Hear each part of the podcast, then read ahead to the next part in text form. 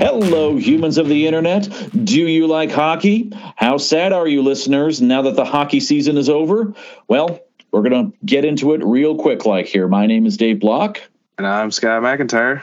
And we are just another hockey podcast. Thank you again for tuning in, listeners. Be sure to subscribe, rate, and review just another hockey podcast on your podcast platform of choice. And uh, yes, indeed, Scott, the NHL season has officially come to a close. Uh, and they are still celebrating in Vegas. Uh, the Stanley Cup has been handed out, and it belongs to Sin City. Six years into the NHL, and the Vegas Golden Knights are Stanley Cup champions, just as owner Bill Foley had predicted. A very dominating uh, Game Five victory over the Florida Panthers uh, by a count of nine to three to take the series four games to one on home ice. Uh, in quite a uh, spectacular fashion that they just truly dominated Florida. Although it was a pretty close game for a while. Uh, you know, two nothing after one period. Uh, Florida cut it down to the two one deficit, and actually were putting on quite a bit of pressure in that uh, first half of the second period. But then Vegas with a couple of long sustained possessions. It really looked like power plays. Uh, one where uh, Colin White uh, broke his stick and uh, Vegas scoring on both of those chances, and that just took the air out of the room for the Florida Panthers, and the romp was on at that point. Yeah, it was definitely got to the point where Vegas, you got the sense that they were like, okay, enough of this. It's two to one. You know, Florida scored quickly into the second, and Vegas said, just enough. We're, we're done. We're not going to game six. Uh, I counted three shifts for Florida that were two minutes plus, um, and they were almost back to back to back. So it, it was, I mean, domination to the point of. Uh, I think if uh, there was a mercy rule, it would have been enacted because you you could just tell Florida was completely out of gas. They had no more. I don't want to say will to go, but they just they had nothing left to pull up and push, and Vegas was just rolling and mm-hmm. that was it. You could tell this was it. Like you said, especially after those those two back to back goals uh, in the second period, where they had those those two long. Uh, shifts that uh, just kept the Florida defenders on the ice for uh, you know two minutes plus. Uh, yeah, completely just uh, depleted and defeated. Uh, you saw it especially, I think, on the face of Sergei Bobrovsky. I mean, uh, you know, he was he was had no chance on several of the goals that he wound up letting in, and uh, you know, he's just looking up to the skies. You know, it's like, please give me some help there. Just just put me out of my misery at this point. it, oh it, yeah. It, it was. I mean, just like that. It was again. You they were throwing everything at Florida, and Florida just had no answer. Mm-hmm. Um, there were a couple games this year, you know, series. Uh, I mean, this whole series really was all Vegas. Um, Florida had that gasp of, you know, in game three where they, they did win, but it took overtime. Um, so it was just, gee, Florida just had the way they had to play. Let's be honest, the way they had to play throughout the playoffs, they had to play a super physical, rough and tumble game. And Vegas didn't have to play that way in any of their series. They had a fairly easy road through Winnipeg, Oilers, and Dallas. Uh, they, they did. They had a fairly easy road, and none of those teams were super physical on them. Um, they were relatively healthy, and they had the skill and depth to just take everything Florida could throw at them and dish it right back. Absolutely. Yeah. We don't give Vegas the credit or think of them really as being as uh, physically punishing of a team, but, uh, you know, they were very much up to task for all that Florida was throwing at them, and uh, evidenced by uh, trade deadline acquisition, uh, Ivan Barbashev, uh, you know, throwing the body around, particularly the big game three hit on uh, Matthew Tkachuk that clearly affected his play the remainder of the way. limited minutes in game four, and of course, you know, the big news: the scratch for game five just in advance of the contest, and all will be revealed once the playoffs are over. And the verdict was fractured sternum for Matthew Tkachuk. Holy shit. Yeah, and they flat out came out and said it was the Kolesar hit that did it. It was um, the Kolesar hit, not the Barbashev hit. So yes, the Kolesar hit. Yeah, uh, so the fact that he even played Game Four was amazing. Um, yes. because it, it, came out again, as you said, after the fact, and his brother was staying with him down in Florida, and I guess his brother had to help him get out of bed after the pregame nap, and his teammates had to literally help him dress, tie his skates, put his jersey on, all that, so he could play in Game Four, and he scored a goal. Like he made, he had several strong, or no, he didn't score a goal, not in Game Four, uh, but he, he had several strong plays, and you know he, you could tell he was hurting, but who isn't at this point? But the to play to tr- you know to actually play and try to continue to play with a fractured sternum it's just it, it's insane yeah he came back in game three and yeah he scored the game tying goal that, that uh, forced overtime that allowed uh, Carter Verhaeghe to score the game winner in game three that uh, gave Florida its lone victory in the series. But uh, yeah, I mean, just to be able to come back from that hit during that game, where again the injury was sustained at that point, and to be back a few days later to try playing again. His minutes were limited. I know much was made in the pregame warmup in Game Four, where uh, a lot of eyes noticing that uh, you know Tkachuk didn't take a single shot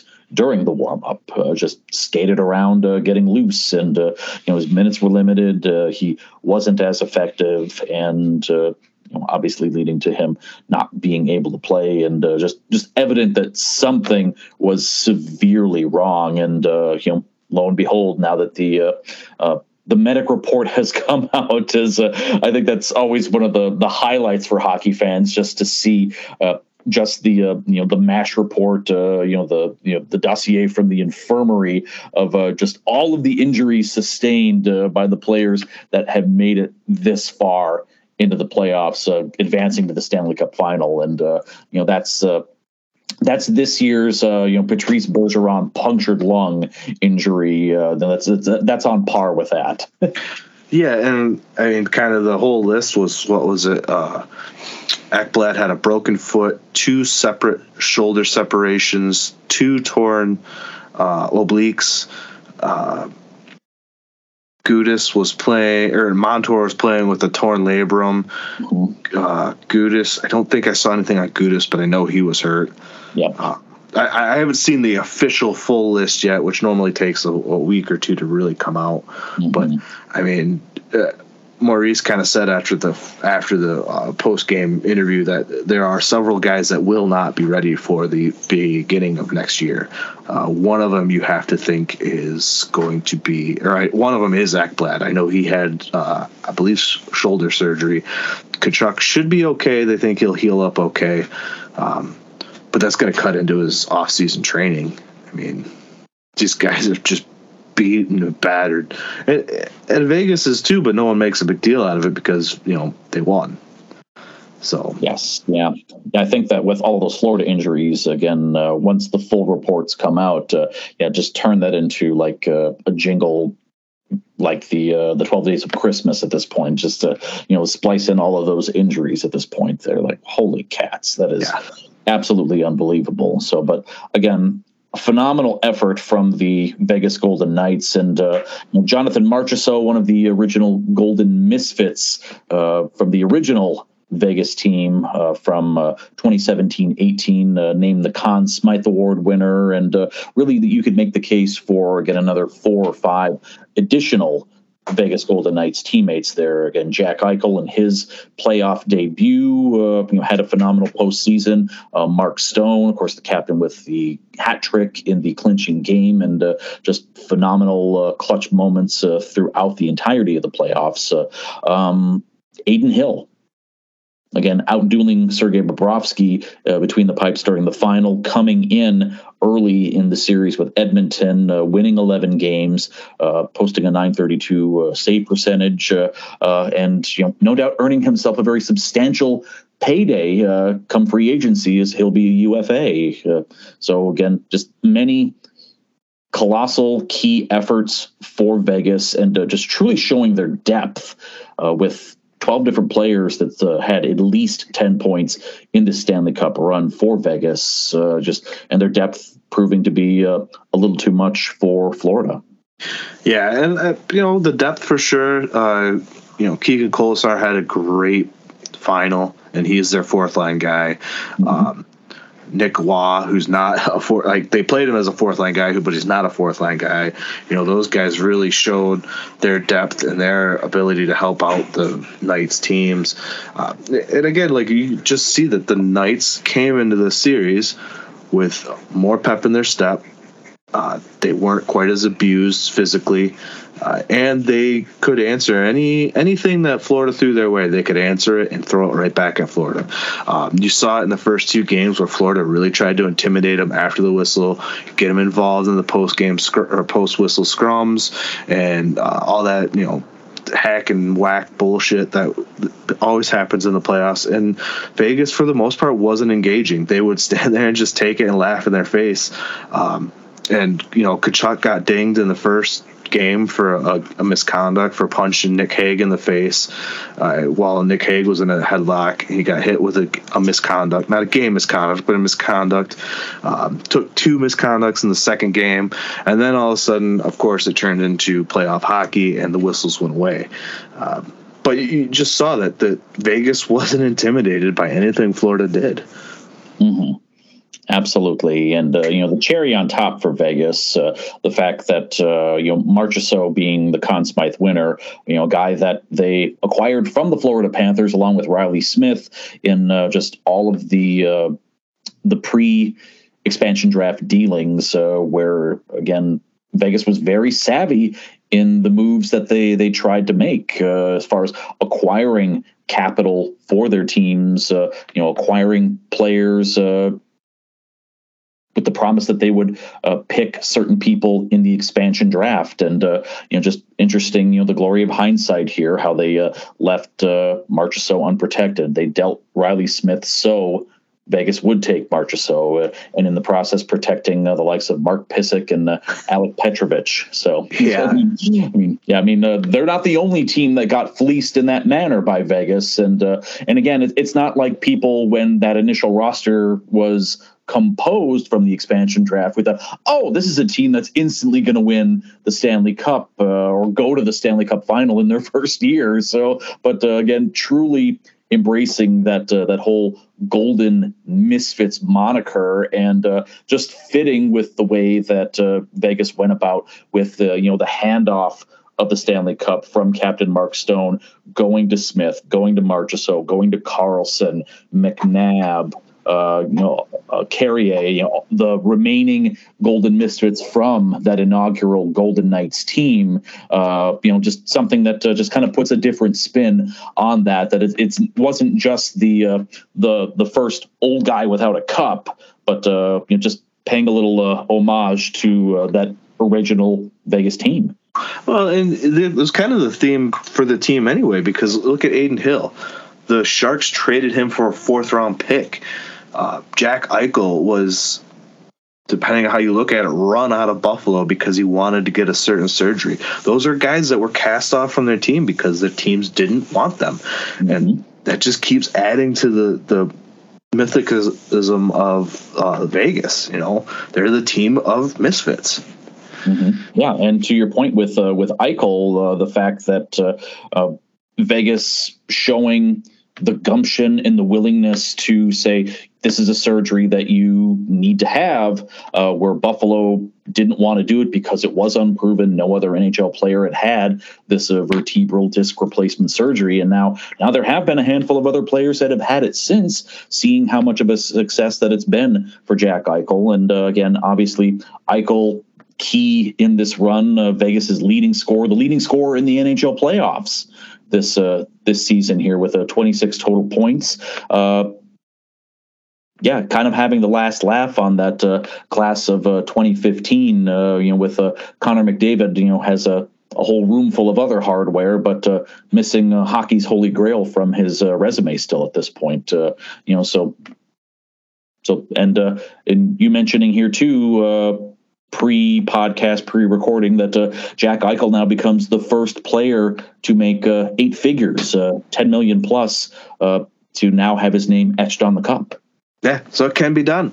For sure. And it, yeah, it was a great playoff run for them. Well, again, now that the uh, the Stanley Cup final has been completed, the chalice has been uh, handed out. Uh, some other news happening across the league. Uh, it wasn't just on the ice action, but uh, some uh, additional off the ice happenings uh, when it comes to uh, front office personnel, particularly uh, the last of the uh, NHL head coaching openings uh, being filled. Uh, starting off this week with with Calgary promoting assistant coach Ryan Huska up to head coach to replace Ryan Sutter.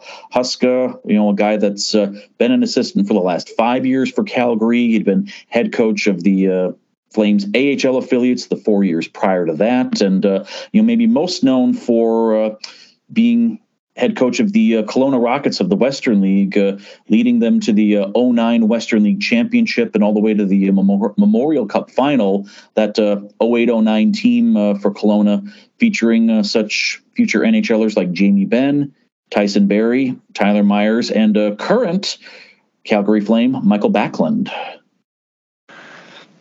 Yeah, uh, don't know much about this guy other than it seems like he's slowly been working his way up as a head coach in some scenarios, and just it's um, they picked him. I guess there was some talk about the current head coach of the their AHL team. I can't remember his name.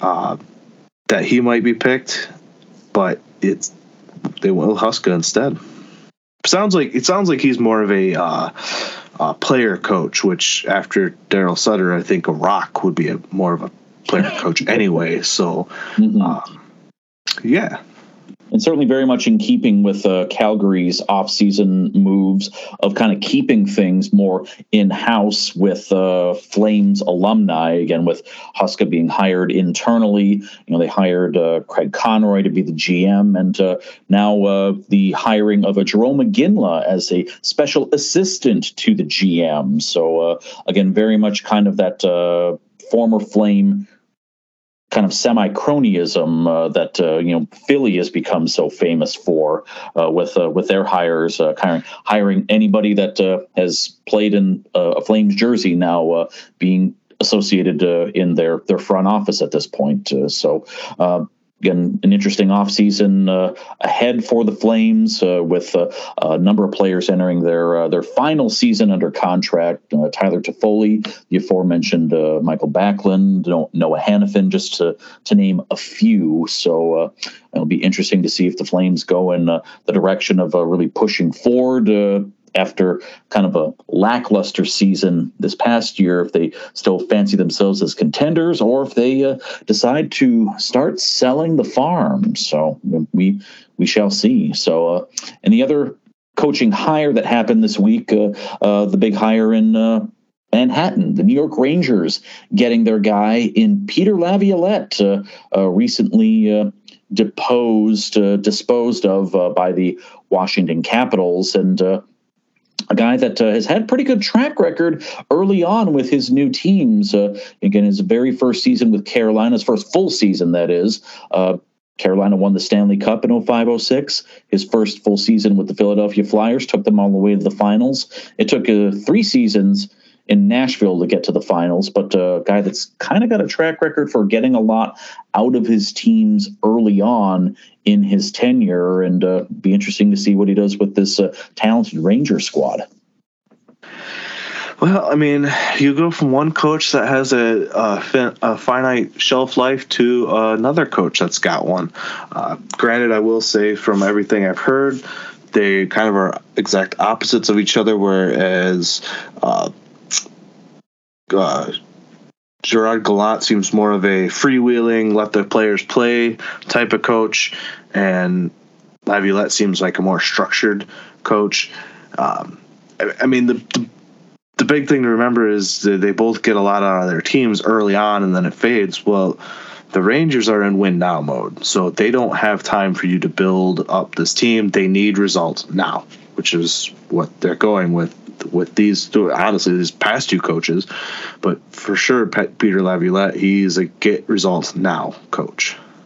Yeah, no doubt. Uh, GM Chris Drury uh, seeing that uh, the window maybe starting to close on this team. Uh, you know, there's you know a lot of talent on it, but uh, you know an interesting offseason that uh, they are going to have with uh, uh, just a little under 12 million in cap space, uh, and what to do with their their trade deadline acquisitions of Patrick Kane, Vladimir Tarasenko and Niko Mikkola, which uh, I think it's safe to say that the uh, the RFA signings uh, of uh, Alexis Lafreniere and K'Andre Miller probably taken more precedent as far as uh, what that remaining cap space is going to take up for the Rangers. But uh, yeah, very much a lackluster end of the season, getting dumped by New Jersey in the first round after going all the way to the conference finals last year. yeah, New York wanting a little bit more and looking to Laviolette to be that guy to get them there. Again, a guy that kind of has that same. Uh, we talk so much about the the Pete DeBoer effect uh, with uh,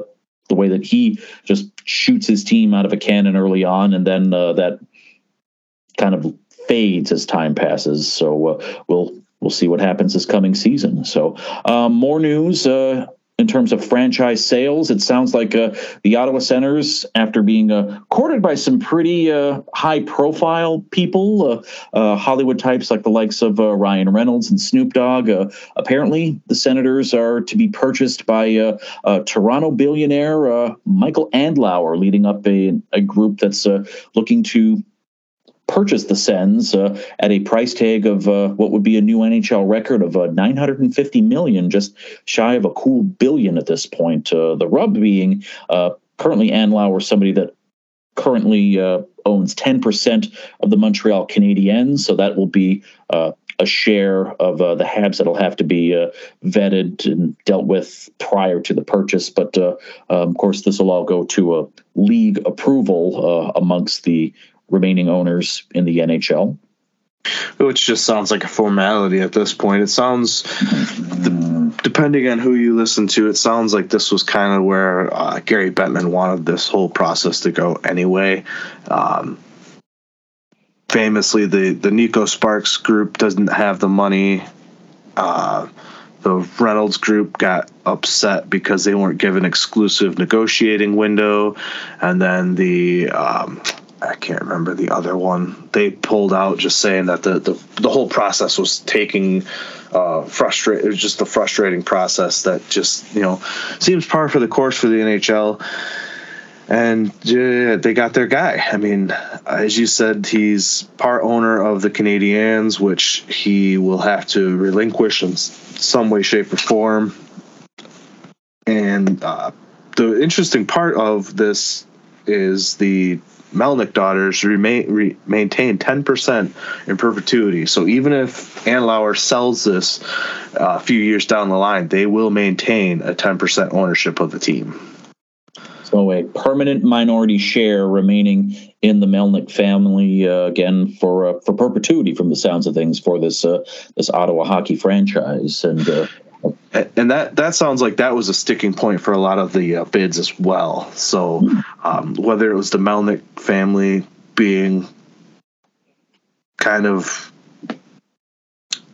obnoxious in their requests, I've heard things that they wanted the buyer to cover their taxes, um, which is just that. I, from what everyone's saying, that just that's not how it works. The seller pays their taxes. And in Canada, you know, stuff like this, there's obviously special taxes and all that stuff. So um, it, it just sounds like a weird process that kind of should shouldn't have taken as long as it did. And um, you know, obviously the NHL does want to do their due diligence so that the people who are saying they can purchase this team does, you don't want another one of those, you know, New York New York Islanders where the guy who buys the team is really just a fraud and a, a literal crook. Um, mm-hmm. so I understand that part, but some of the stuff I, I, feel like it's just the NHL being the NHL and making this way more difficult than it has to be. So Gary Bettman uh, putting his foot in his mouth and uh, getting in his own way. So, uh, you know, how, how, dare you say such things? So, uh, so, uh, and safe to say here again, there'll probably be a few other, uh, you know, things happening with uh, uh, teams in the front office. Again, uh, you know, all the coaching hires have been made. Again, we would be remiss if we uh, did not uh, mention the Anaheim hiring of Greg Cronin, something that truly slipped under the radar. That you know, I was just made aware of about 20 minutes before we started recording. There, it's something that happened a week ago. again, the guy that came from the uh, Colorado Eagles, the Avalanche's AHL affiliate, and uh, somebody with uh, nearly 40 years of a college hockey experience at Colorado College, University of Maine, Northeastern University. Uh, so a guy that uh, again. Credit to Anaheim for not going the uh, the old recycled head coach route, although in doing so, you know, you know they really had very little fanfare with this hire. Well, and you know now that I've kind of simulated it again. It makes sense because they're a young team, and this is a coach who's got familiarity coaching young players. Yeah, and a team that has very little expectations. I mean, it doesn't really make sense for uh, the Ducks to go out and uh, hire a big name, big money coach. Uh, just not something that uh, the Ducks organization group, I'm sure, has uh, any real interest uh, in. You know, spending that kind of cash to coach this team. I think they're more focused on what they're going to be paying to uh, Trevor Zegras and Troy Terry in their uh, their new deals as they uh, go RFA at this point. Uh, so so again, all 32 of the uh, NHL coaching jobs uh, essentially filled with the Mike Pab- Babcock hire in Columbus. You know, expected to be made official once his final paycheck clears with Toronto come June 30th, and then, of course, the start of free agent frenzy at this point. Uh, again, I believe the only team that needs a general manager at this point is Pittsburgh. And of course, Kyle Dubas as president of hockey operations may well hire himself uh, or just most likely uh, hire out to uh, somebody else. Uh, hey, he's got an assistant GM. He does, yeah, yeah. Jason Spezza coming over from Toronto. So again, you know, let the uh, the continued poaching of the Maple Leafs begin. Uh, you know, we'll see if they're able to attract uh, Leafs AGM uh, Brandon Pridham. So we shall see. But I think every other team has a general manager uh, in place at this point. There may be a few other minor moves in the front offices as uh, you know retirements and other uh, restructuring takes place. But uh, you know, seems like things are pretty stable now at this point. So it really kind of comes down to uh, the signings at this point, uh, which uh, one of those signings taking place today, actually, uh, you know, talking about uh, RFA season, restricted free agency, uh, the Devils having a couple of big ones and, uh, you know, inking uh, a big part of their future in uh, Jesper Bratt being signed for eight years at 63 million. That's a 7.875 million per annual contract value per year. You know what that means, though? That's his jersey number, Dave. Yeah. He gets his jersey number in his contract. Hooray! uh, yeah, I mean, you kind of figured they were going to make a move like this, letting Severson go, um, not re signing him, kind of keep money free to. I mean, after, the year Jesper Bratt had last year, you just can't let that guy go. So this makes sense. Absolutely. Uh, the Devils with a lot of cap room still remaining, uh, uh, nearly 26 and a half million, but they only have six forwards signed now, uh, and that's with Bratt signing today. And of course, uh, another big RFA looming in uh, Timo Meier, and uh, somebody that's starting off with a $10 million qualifier at this point. So uh, whether they uh, decide to do a long term deal at a lesser value remains to be seen. but again, let the signings begin at this point. Yeah, I mean, like they are under cap floor. I mean, so they've got money to burn.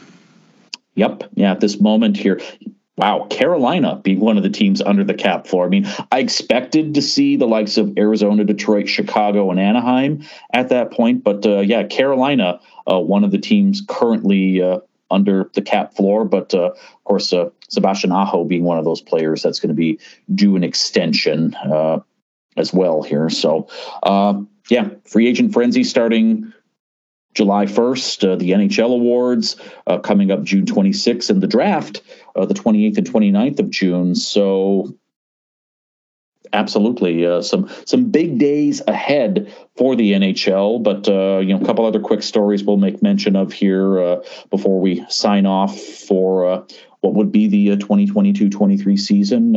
a story coming out of Montreal regarding Canadiens legend Henri Richard, the the pocket rocket, uh, uh, found to have stage three CTE at the time of his death. Uh, somebody that donated his body to science, donated his brain, and uh, lo and behold, uh, evidence of a CTE, significant CTE, at the time of his death three years ago. Yeah, I mean, uh, not surprised. I mean, he wasn't an enforcer, but he played in a very rough and tumble era of hockey. Absolutely. So, yeah, something that was a very, uh, I guess, not surprising to those of us that know that, uh, you know, the repeated trauma that this is what happens in this sport. Uh, you know, despite the, you know, the denial of that by uh, you know the powers that be in the NHL. Again, looking at you, Mr. Bettman. So, uh, you know whether that's something that uh, causes him to uh, reverse his stance on that uh, again something we'll uh, we'll have to see with uh, other future autopsies perhaps there so but uh, yeah. So here's one more thing. Yeah. To completely changing topics off of the pocket rocket who but the Tampa Bay Lightning are set, set to sell a minority stake for 1.4 billion dollars. Well, so you know, that kind of puts the uh, the Ottawa sale, uh, you know, kind of making that almost pale in comparison because again, just a minority share, not not the full uh, the the majority Jeff Vinik share. We're talking here, correct? Yes. Yeah, yeah, yeah. Something that uh, yeah, I know that that that story's uh, floating around here today. Uh, you know, kind of really sparking the uh, the discussion of franchise values at this point, and uh, uh, you know. Are there going to be more franchise sales? Uh, you know, people looking to cash out while the market is hot at this point. I don't know. I mean, I know there uh, last year, a few years before that, the Tampa Bay sold a stake to some corporation in some way that was just deemed legal. I, I, this is the money side of it. I'm not sure I, I or I don't. I'm not sure. I know I don't understand it the way most people do. But this, I mean, that's just that's crazy.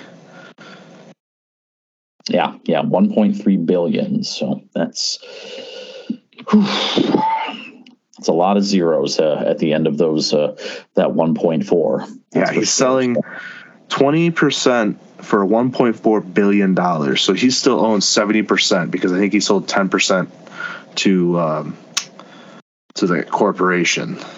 I just mm-hmm. can't find it. So, but or there might be a minority owner somewhere, but it's just that's insane. Wow. Yeah. Just yeah. That that amount of money is uh, just absolutely staggering to me, and I just I just can't even fathom that uh, that concept of that much money at this point here. So, and while of course now the NHL season is over, there there is still a little bit of hockey remaining in the hockey world. Uh, the uh, of course the top uh, minor league, uh, the American Hockey League, the AHL, currently in its Calder Cup final at this point. game four tonight in uh, Hershey, Pennsylvania, as the Hershey Bears down two games to one against the uh, Coachella Valley Firebirds, uh, of course, the uh, top minor league affiliates of uh, Washington uh, with Hershey and Coachella Valley in Seattle, you know, team that future's kind of looking bright with Seattle with some of the uh, the young contributors. I'm seeing Tye Kartye on this uh, roster for Coachella Valley. He was a guy that had a couple of big goals uh, in Seattle's playoff run. Of course, Shane Wright, uh, their uh, young draft pick uh, that's on the Coachella Valley roster. And I don't know if you scanned through either of these teams' rosters, but you know who the the Hershey captain is? No, who is it? It'd be a former Grand Rapids Griffin uh, Dylan McIlrath. No, oh, yeah, that's right. He did get signed by the Capitals, didn't he? Right, former New York Rangers first round pick, Dylan McIlrath. Yeah. Yeah. Absolutely. So I guess uh, the big thing of note, uh, Chris Driedger with a pair of shutouts. Uh, uh, is, it, is not Driedger? Is it was it Driedger? Or is it Daccord that had the shutouts? Maybe it was Daccord. Yeah, I thought it was Driedger. Yeah. I think it might have been Joey Daccord uh, that had them uh, for uh, for Coachella Valley. Of course, winning both games uh, in shutout fashion uh, on home ice, uh, but Hershey getting back on the the right side of things with an overtime victory in Game Three, looking to even up the series tonight for the the Calder Cup final. And yeah, the the way that the AHL tiers their playoffs, because I know that they're the schedules are weighted differently uh, just because of the the cost of travel involved. That uh, that most of the teams in the, the the Western Division tend to play more of one another rather than head cross country to take on the teams out east. It's it's something that I, I haven't really fully comprehended the way that they do that. But uh, knowing that uh, these teams, even though they're they're NHL affiliates, they they are independently owned and uh, you know, fitting their own bill for uh, for travel and other expenses. So. See, I thought that if you were owned, you're in a partnership with the NHL team, they foot some of it, not all of it. I know they pay the staff uh, because a lot of teams, their assistant G, uh, GM is the head GM of the AHL team. Mm-hmm. Uh, but I know because that was the big thing with the Chicago Wolves. They wanted to go completely independent, no affiliation with any team. Um, they would pay their way 100%. So that was what was kind of kind of um, surprising about that is because a lot of these teams can't. Ex- I shouldn't say can't. Would have a very hard time existing without the help of a, an NHL team. Mm-hmm. And knowing the way that most of the AHL teams are configured to where geographically they are now playing so much closer to their parent club, uh, it, just in the interest of having a call up more readily available rather than uh, having to jettison somebody across country uh, like the way it had been, uh, where for so many Western Conference teams where they had their AHL teams kind of based out east. Uh, now, I think the, there's been much more of a, uh, a, proliferation of teams. Like I remember the the LA Kings used to have their uh, uh, their AHL team in uh, Manchester, New Hampshire, the Manchester Monarchs, and now it's uh, it's in California in uh, Ontario is the Ontario Reign. Yeah, there was a big movement that a few years back, and then for a few years too, the um, they would do a percentage to winning. They would go off winning percentage, not by points. So. Mm-hmm. Um, yeah, I mean the the NHL or AHL rather is, for a feeder league. They are a little more cutting edge than the NHL. Mm-hmm. And I know that that tends to be, of course, the, the testing grounds for a lot of the rule proposals to see how well it works in the NH, the AHL before those rules get adopted in the AHL. I remember many of the, the rule changes that came after the uh, the full season NHL lockout uh, in 0405. Uh, those AHL teams were uh, were doing that with the uh, uh, the tighter calls on obstruction, the you know removing the red line for two line passes. Uh, a lot of those rule changes, uh, you know, coming about in the AHL before uh, the NHL said, you know, we'll sign on for that. You know, all those things that get proposed in the research and development in the off season. Well, yeah, in the seven minute overtime, the four on four dropped to three on three. That's mm-hmm. was um, it didn't. Well, it started in the AHL, but they kept it for a full year while the NHL went straight three on three. Yep. So yeah, it, kind of a, a little bit of a, a try at here first league. I know they've tried to get away from that a little bit uh, because they are business, they are their own entity and all that stuff. So yeah, uh, yeah they're not they're not a science experiment or right. but uh, but in a lot of ways they really kind of are. So well, I mean, and I'm sure they'd be more open to it along with uh, if they got more money from the NHL. And I, not to keep going down the AHL rabbit hole, but it sounded like a month or so ago, the uh, I think Scott Howson, the current commissioner of the AHL, was almost forced out because a lot of the teams felt like he was too buddy buddy with the NHL. Mm. So, just uh, it. I mean, you got to remember they are their own league, and they do have to run as such. Yeah, I know that was a big deal when they uh, uh, had to hire a replacement for Dave Andrews, who had been the commissioner of the AHL for so long. Uh, you know, that was uh, no small task, and you know, understandably, uh, some some concerns being brought up with the uh, the regime of Scott Howson. So, yeah, yeah. I mean, I, Anderson was there forever too. Yeah, yeah, like a good twenty plus years, I believe. Yeah, that, some, that sounds right.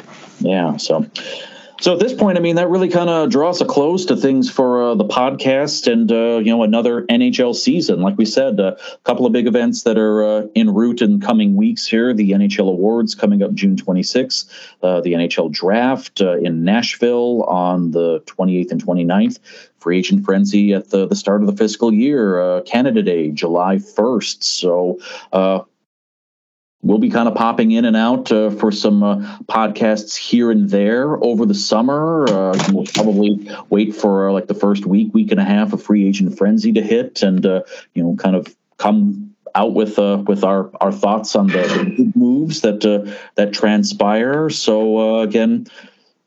Fans, give us a listen and keep an eye on our Twitter feed for updates on things uh, as the off season progresses. But uh, you know, Scott and I, I think are going to go pretty much into a summertime mode here uh, for uh, you know up until we start getting close to training camp.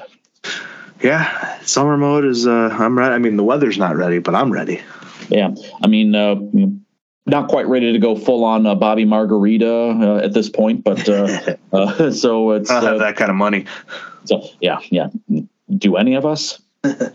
recording podcast uh, out of our own homes. So yeah, yeah, safe to say that we don't here. So, but uh, but yeah, that's going to wrap it up for uh, the podcast for this week. Be sure to tune into just another hockey podcast. Uh, you know, I don't know, and sometime in July, you'll hear from us again. So uh, while you're at it, be sure to subscribe, rate, and review just another hockey podcast wherever it is you get your podcasts from. And uh, for updates on uh, when we're going to be recording again, uh, keep an eye on us on our Twitter account.